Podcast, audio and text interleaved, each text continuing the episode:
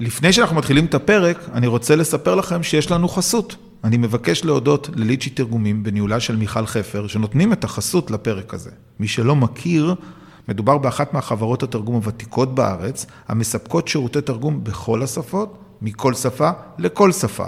פרטים נוספים, lichy.coil, זה www.lichi.co.il.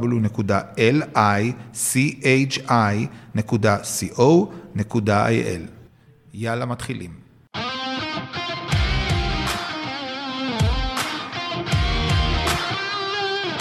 אמריקה בייבי, הפודקאסט שהוא שער הכניסה להבנת ההיסטוריה, החברה והפוליטיקה בארצות הברית, בהנחיית קובי ברדה.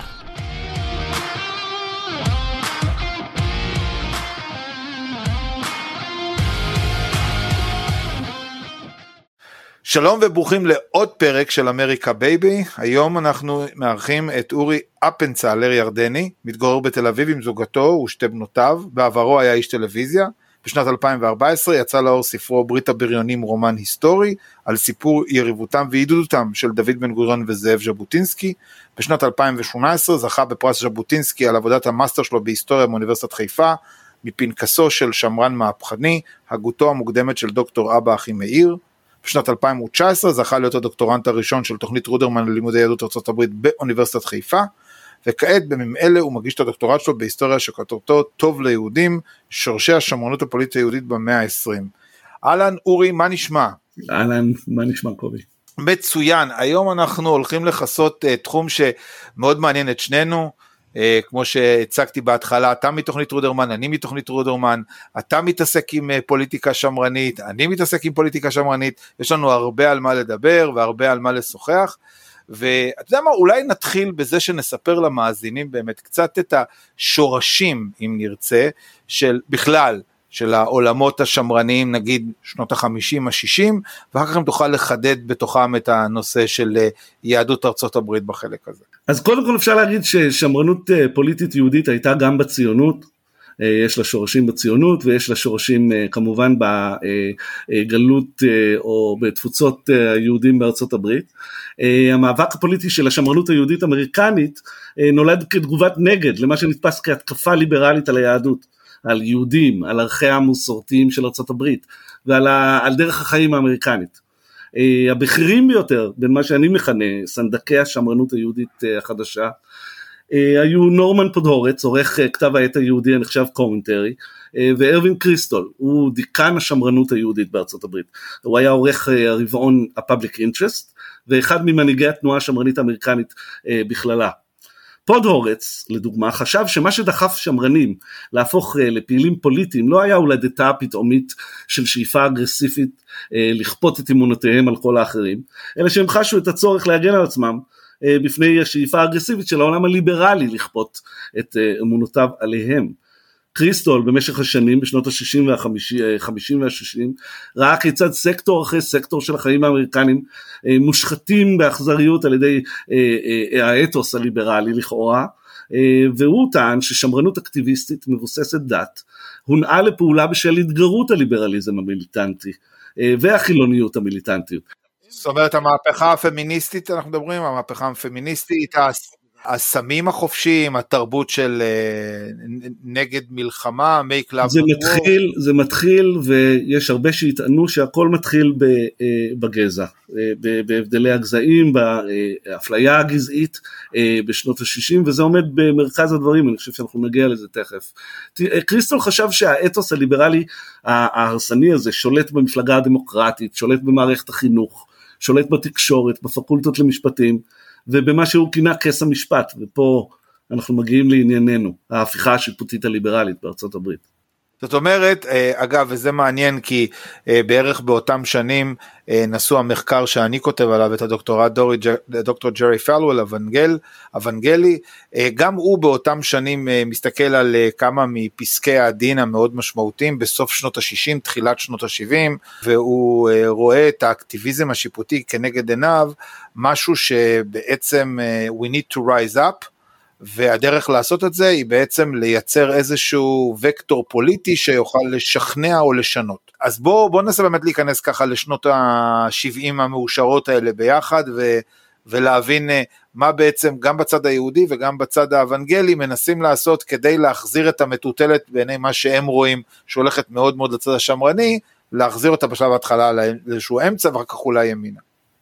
בסדר, תשמע, אה, הכל מתחיל עם נשיא בית המשפט העליון בארצות הברית בשנות החמישים והשישים, ארל וורן. הוא היה רפובליקני ותיק ומושל קליפורניה לאורך אה, שלוש קדנציות, והוא הואשם בידי השמרנים, גם על ידי, אני, אני מתאר לעצמי, פאלוול הצעיר, אה, בהפיכה שיפוטית. וורן, הם זכרו לו שהוא רקח עם נלסון רוקפלר, איש הממסד הליברלי המזרחי העשיר הרפובליקני, הליברלי מהמזרח, הם, הם רקחו ביניהם את מה שנקרא גניבת טקסס, שגזלה מהמועמד השמרני רוברט טאפט את אה, המועמדות לנשיאות בשנת 52 והם זכרו לו את זה. אבל מה שקרה אחר כך עוד יותר עצבן אותם משום שהנשיא אייזנהאואר אה, הרפובליקני מינה אותו לנשיא בית המשפט העליון. רון היה אקטיביסט. הוא היה אקטיביסט בהגנה על זכויות האדם והאזרח. הוא ראה בהצהרת העצמאות ובמגילת הזכויות ה-Bill of Rights מסמכי יסוד חוקתיים, ועליהם הוא נשען בפסיקות שלו. למרות שהוא רפובליקני. נכון, הוא איש הממסד הליברלי המזרחי הרפובליקני, והמהפכה שלו הביאה לזכויות עצירים, המירנדה רייטס שאנחנו מכירים מהסדרות טלוויזיה והסרטים, לביטול ההפרדה הגזעית בבתי ספר, אה, לביטול ההפרדה הגזעית, זהו אחראי, להגנה על חופש הביטוי וחיסול המקארתיזם, ומה שהכי הכאיב לשמרנים זה ביטול חובת התפילה. בבתי הספר הציבוריים. על זה הגיב המגזין השמרני common sense, אה, אם אפשר להגיד בגזענות בלתי מתנצלת, בית המשפט העליון הכניס כושים לבתי ספר לבנים והוציא את אלוהים. אה, וגם צריך להגיד האקטיביזם השיפוטי של וורן שימש בסיס לחוק זכויות האזרח, ה-Civil Rights Act, שעבר בקונגרס ביולי 1964, אה, החוק סימן את האות לפתיחת מסע תעמולה שמרני אנטי ליברלי בכל רחבי ארצות הברית, בטענה שמדובר בחוק שסותר את החוקה, מגדיל את כוחה של הממשלה הפדרלית ושיש מאחוריו מזימה קומוניסטית. אה, ומה שמעניין לגלות זה שאפילו ניקסון לא הפסיק את המהפכה השיפוטית. הוא עצמו תמך ב-ERA, ה-Equal Rights Amendment, שהגן על זכויות נשים, ובית המשפט העליון בתקופתו אישר את uh, כפיית האינטגרציה בבתי הספר על ידי הסעות, מה שנקרא בסינג, וכפייה של אפליה מתקנת במקומות עבודה, והחשוב מכל ההחלטה שאיסור הפלות הוא בלתי חוקי. ועל זה העולם השמרני, התנועה השמרנית בארצות הברית אה, פשוט לא, לא, לא הצליחה אה, לסלוח לו, וגם קמה תנועה שמרנית בשנות ה-70, ממש מהפכת נגד שמרנית, מי שמכיר את פיליס שלפלי, שנלחמה ב-Civil Rights Act, סליחה, ב-Equal Rights Amendment, אה, ואחריה רבים, וגם פה נכנסים לתמונה בפעם הראשונה היהודים השמרנים בארצות הברית. עוד לפני שתספר לנו על היהודים השמרנים בארצות הברית, אני רק רוצה להשלים אה, חלק די חשוב בקשר לעניין הזה, אה, אתה התחלת לדבר על הסיפור הזה של הכנסת, אה, מה שבפועל הופך להיות הכנסת שחורים לבתי, אה, לבתי ספר לבנים, ובעצם הדרך שבה הממשל מנסה לאכוף את הנושא הזה, הוא על ידי זה שהוא גונז את היכולת לקבל מה שנקרא tax deduction. זאת אומרת, אתה לא יכול לאכול את העוגה ולהשאיר אותה שלמה, הדרך שבה בעצם הממשל מנסה לאכוף על אותם בתי ספר את הקבלה, כי הם לכאורה בתי ספר פרטיים, איך אתה אוכף את זה? זה אתה אה, לוקח מהם, או, או כמו שהם קראו לזה, גוזל מהם את היכולת אה, לקבל את, ה, אה, את הכסף חזרה. פסק הדין המאוד מאוד מפורסם, שנת 72, קויט versus גרין, שבעצם אה, לוקח או מאשרר את החלטת הממשל בקשר לנושא הזה של היכולת אה, אה, לסגור שערים ובאותו הזמן להחזיק ביכולת של tax deduction, הביא את פאלוול בשעתו להגיד שהרבה יותר קל להקים מכון full release, full release למי שלא מכיר זה מכון שבו אה, אתה מגיע לטיפול כולל, זאת אומרת זה גם טיפול משחרר את הגב אבל גם שחרור כללי בסופו של דבר, אה, וזה אומר הרבה יותר קל לפתוח מכון full release ולקבל tax deduction מאשר לפתוח בית ספר נוצרי. אז, אז זה בעצם, אה, רק רציתי לעשות איזשהו ישור קו איתך, אה, כדי שמתוך שנות ה-70 נוכל לנסות לגלוש לתוך בעצם היסודות של המהלכים השיפוטיים גם בצד היהודי וגם בצד הנוצרי כמובן. חוזר אליך להמשך שנות ה-80 ברצף. תשמע, לא, אנחנו עדיין בשנות ה-70, כי אז באמת אה, נכנסים לתמונה אה, השמרנים היהודים. חשוב להגיד, רוב היהודים תמכו בחוק זכויות האזרח ובמהפכה השיפוטית. רוב היהודים בארצות הברית הם פרוגרסיביים, זה ידוע לכולם. אה, דוגמה למחקרים של הוועד היהודי האמריקני, הייתה השפעה ישירה על הפסילה ששללה את ההפרדה בבתי הספר.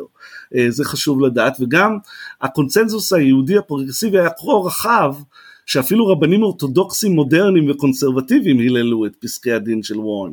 אה, וזה, אה, וזה היה, וזה עמד בניגוד לעמדתם של שמרנים יהודים, אה, ואנחנו נזכיר כמה מהם באותו הזמן.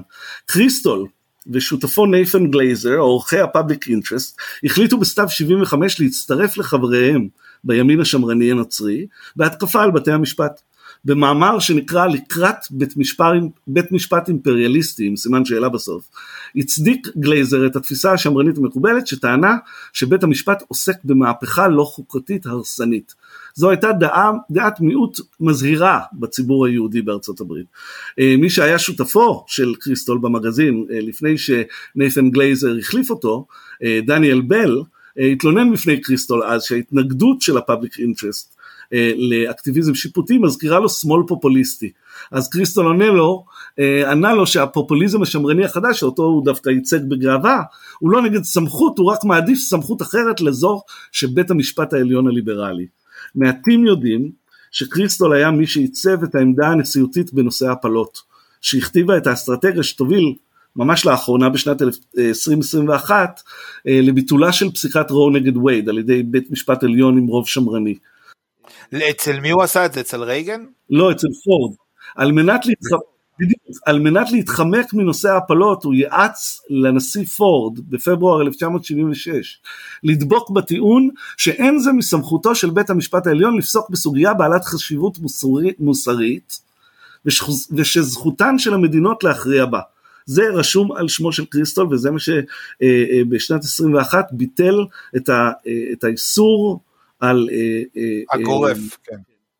אולי באמת אורי אנחנו נעשה אולי אולי רגע נעשה עצירה מתודית בסיפור הזה כי זה חלק חשוב ולא כולם מכירים את הדקויות שאתה מצביע עליהם בעצם מה שאנחנו מדברים זה שברוב וסס וייד אותו פסק דין מפורסם בית המשפט לקח על עצמו לפרש מבלי שלכאורה ניתן לו איזושהי סמכות מוקנית בחוקה האמריקאית, זה היה איזושהי התנגשות של אינטרסים, הזכות לחיים מול הזכות של אדם לפרטיות, לזכות על גופו וכן הלאה, וזו הייתה הפרשנות, והיא הייתה פרשנות מאוד מקיפה, שהחזיקה באמת, כמו שאתה אומר, עד שנת 2021.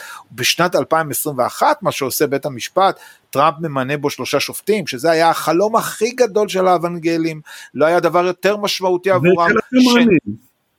של השמרנים, כן, אבל האוונגלים הרי הם המובילים המשמעותיים בתחום הנושא של ההפלות, זאת אומרת, גם בכל הסקרי פיו מראים שחלק שמניע את הסיפור הזה של מאבק בהפלות, זה, זה העולם הנוצרי אוונגלי הלבן, והם בעצם מה שהם עושים בפסיקה שלנו, אומרים, תקשיבו, לא, לא לנו לבית המשפט לפרש, אלא למדינות, כל מדינה בזכות עצמה, אגב, בקלש מפואר של ההיסטוריה אם תרצה, מדינת קנזס מביאה את זה, מדינה סופר רפובליקנית, סופר אדומה, מביאה את זה למשאל העם, ושם במשאל העם ברוב אה, עצום של 59-41 אם זוכר, 58-42, אה, נדחה הסיפור הזה של הזה ומשאיר בעצם את האפשרות אה, של ההפלות במדינה כמו קנזס.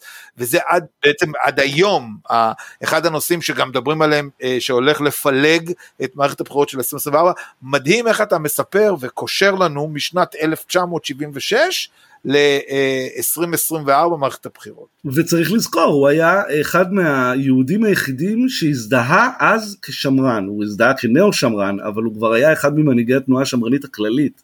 קצת יותר מאוחר הוא, הוא אמר, ואת זה אני חושב שגם כדאי לצטט אולי, ממש מילה במילה. קריסטול בשנות ה-80 מדבר על הליברליזם החילוני כדת נבחרת בקרב אליטות. אבל היא לא דתו של רוב העם האמריקני, הוא אומר. רוב זה מוצא עצמו כלוא בתוך תרבות, כולל תרבות שיפוטית פוליטית שפוגעת ברגישויות מוסריות ודתיות. עכשיו זה מתחיל להישמע מאוד מאוד uh, מוכר לנו, מישראל של 2023. עכשיו צריך להגיד, קריסטול היה גם ממקימי האגודה הפדרליסטית, ה-Federalist Society, ארגון שמרני שמטרתו הייתה להקים דור של משפטנים ושופטים שמרניים שיאבקו באקטיביזם השיפוטי הליברלי. ארגון נוסף שקריסטו למד בראשו. רגע, רק, רק חשוב שנראה את אורך הדרך והסבלנות שלהם. אנחנו מדברים על ארגון שמוקם בשלהי שנות ה-70. תחילת שנות ה-80, כן. תחילת שנות ה-80, והנחישות והסבלנות והיכולת בעצם לבנות גרס רוץ בתחום השיפוטי, מה שהיום אה, מנסה בעצם תנועת אה, קהלת לעשות קופי פייסט. לא, זאת תנועת קהלת פשוט מדהים, כן. בדיוק, פשוט מדהימה, המון זמן, המון סבלנות, כמו שעם אה, הנצח, כן, לא, לא נורא, גם אם ייקח הרבה זמן, אה, אנחנו נגיע למטרה שלנו. בעיניי, דוגמה מדהימה ל, ליכולת סבלנות פוליטית.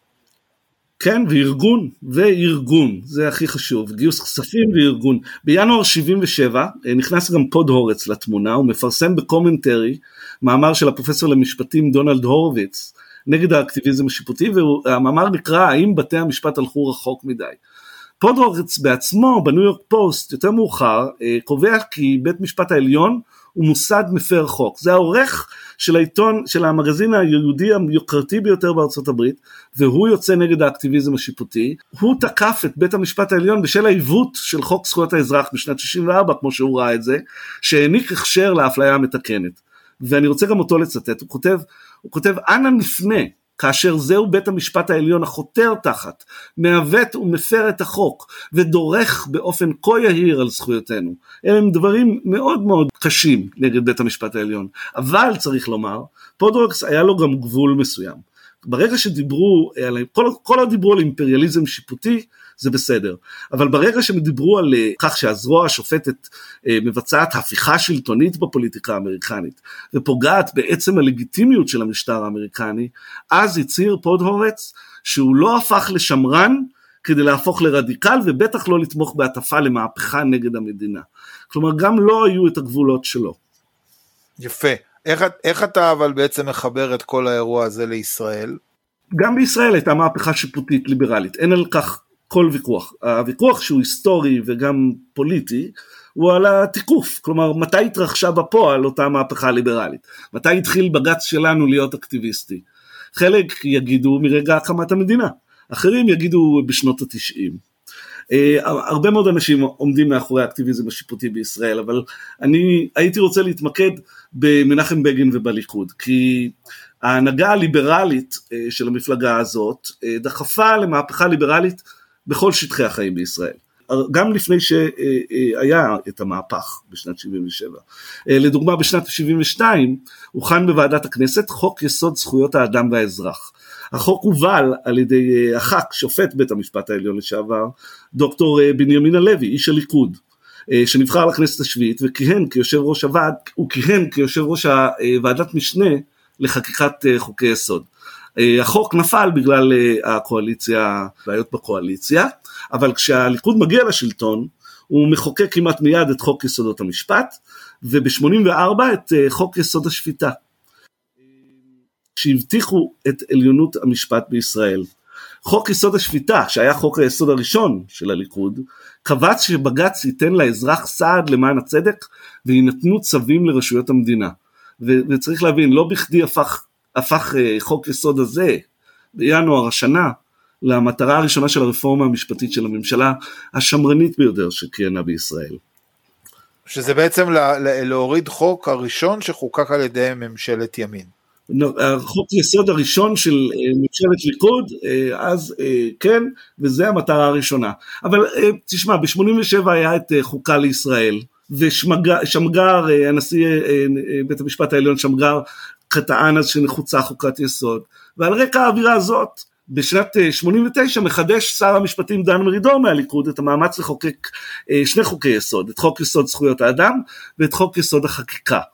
אה, החוקים שנכנסו לבסוף לספר החוקים בשנת 92, חוק יסוד כבוד האדם וחירותו וחוק יסוד חופש העיסוק, קיבלו בשלב הדיונים אגב את תמיכתם של מאה חברי כנסת בהשתתפות סיעת המפד"ל.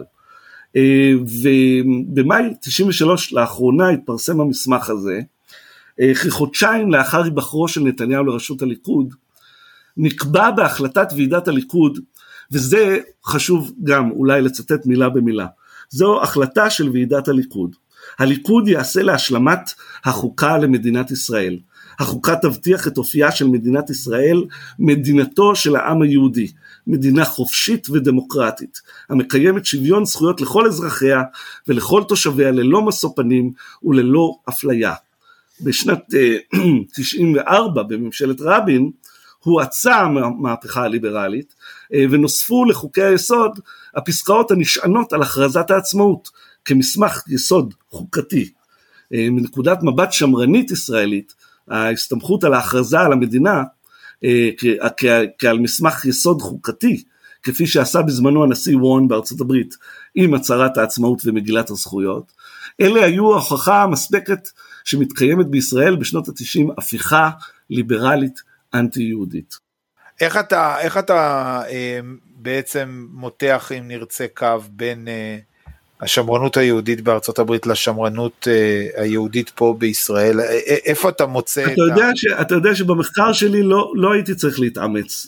כי מדובר באנשים שהיו אה, מיודדים זה עם זה, מדובר במשפחה, מדובר בקבוצה של כ-40 אה, אה, אנשים בארצות הברית ובישראל, אה, או יותר נכון צמצמתי, מדובר בהמון מאות של אנשים, אבל אה, סנדקי השמרנות הפוליטית היהודית החדשה הם קבוצה של 40 איש, חלקם בתנועה הנאו-שמרנית אה, בארצות הברית, חלקם אה, יהודים רפובליקנים, חלקם תומכי אה, התנועה למען ארץ ישראל השלמה, גם בארץ וגם בארצות הברית, והשאר הם בארץ, קבוצה של אינטלקטואלים ואקדמאים נאו-שמרנים באוניברסיטת בר אילן, חברי חוג מרכז שלם בירושלים, ואנחנו מכירים את השמות. בשנות ה-70 באמת אה, חלוץ השמרנות הפוליטית אה, בישראל, הפרופסור אה, דניאל אלעזר, הוא הקים אגב את מכון המחקר השמרני הראשון בישראל בשנת 1973. אז, אז אתה אומר שיש איזשהו סוג של, זה נורא מצחיק מה שאתה להגיד, כי זה בדיוק ההפך מזה, אבל לצורך העניין זה זה, יש איזה אינטרנציונל סוציאליסטי של שמרנים לצורך העניין?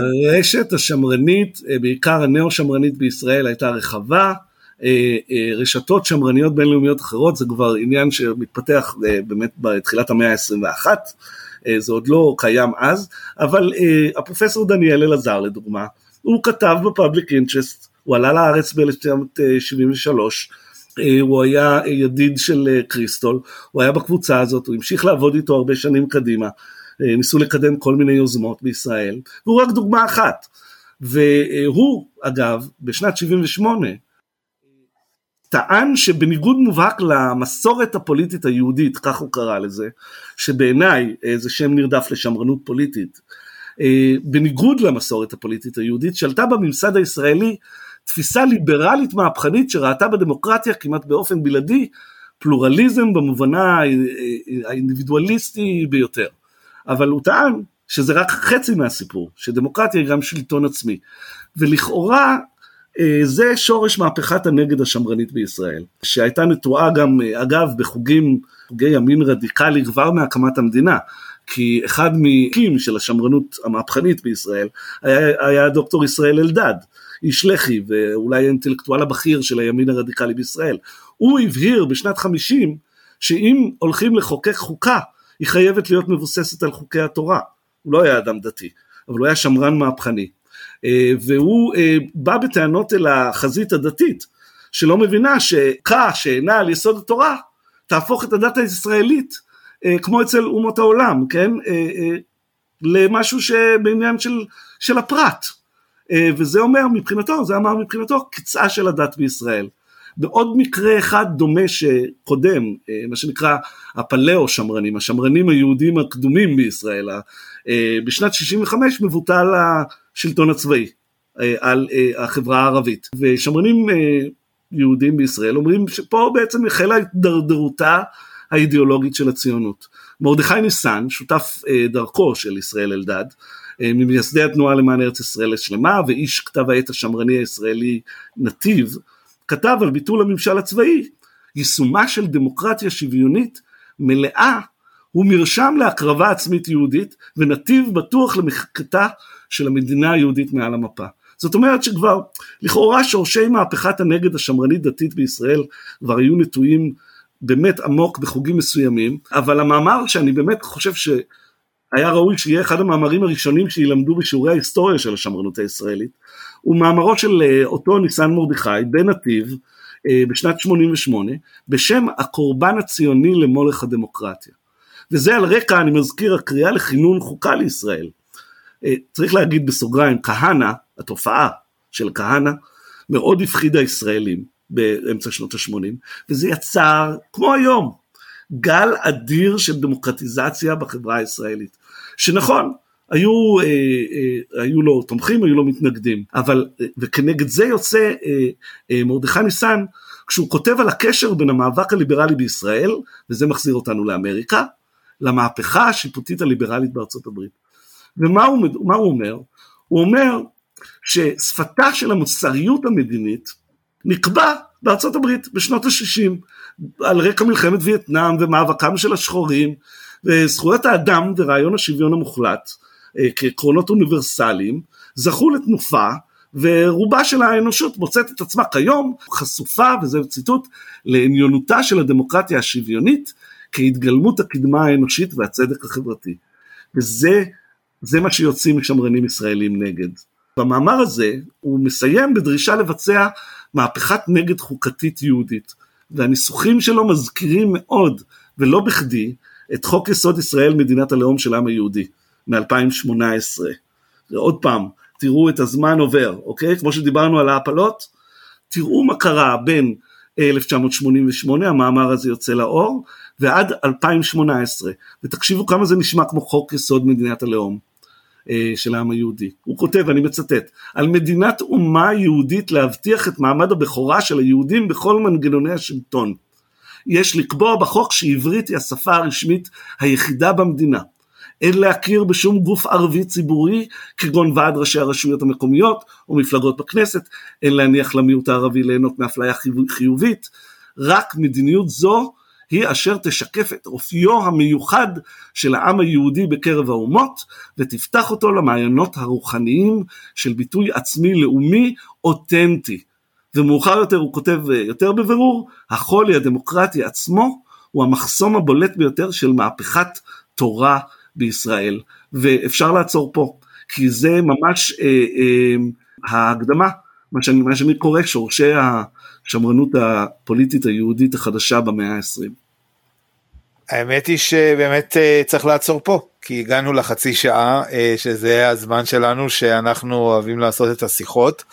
אה, אני רוצה להודות לך על הרצאה מרתקת שעזרה לנו להבין קצת יותר טוב את ההווה ואולי גם את העתיד. הישענות על מה שאנחנו יודעים שכבר הצליח בארצות הברית ואנחנו עדיין רק קצת מנסים to catch up with them לגבי המהפכה השמרנית כפי שקורית בימים אלה.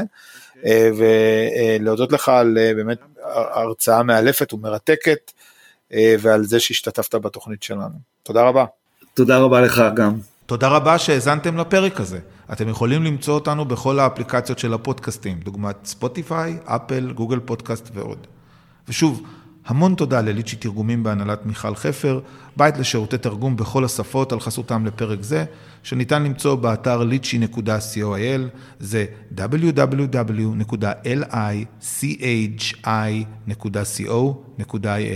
תודה מיוחדת לחברת הפודקסייה בניהולו של שלום סיונוב על הפקת הפודקאסט הזה. נתראה בפרק הבא.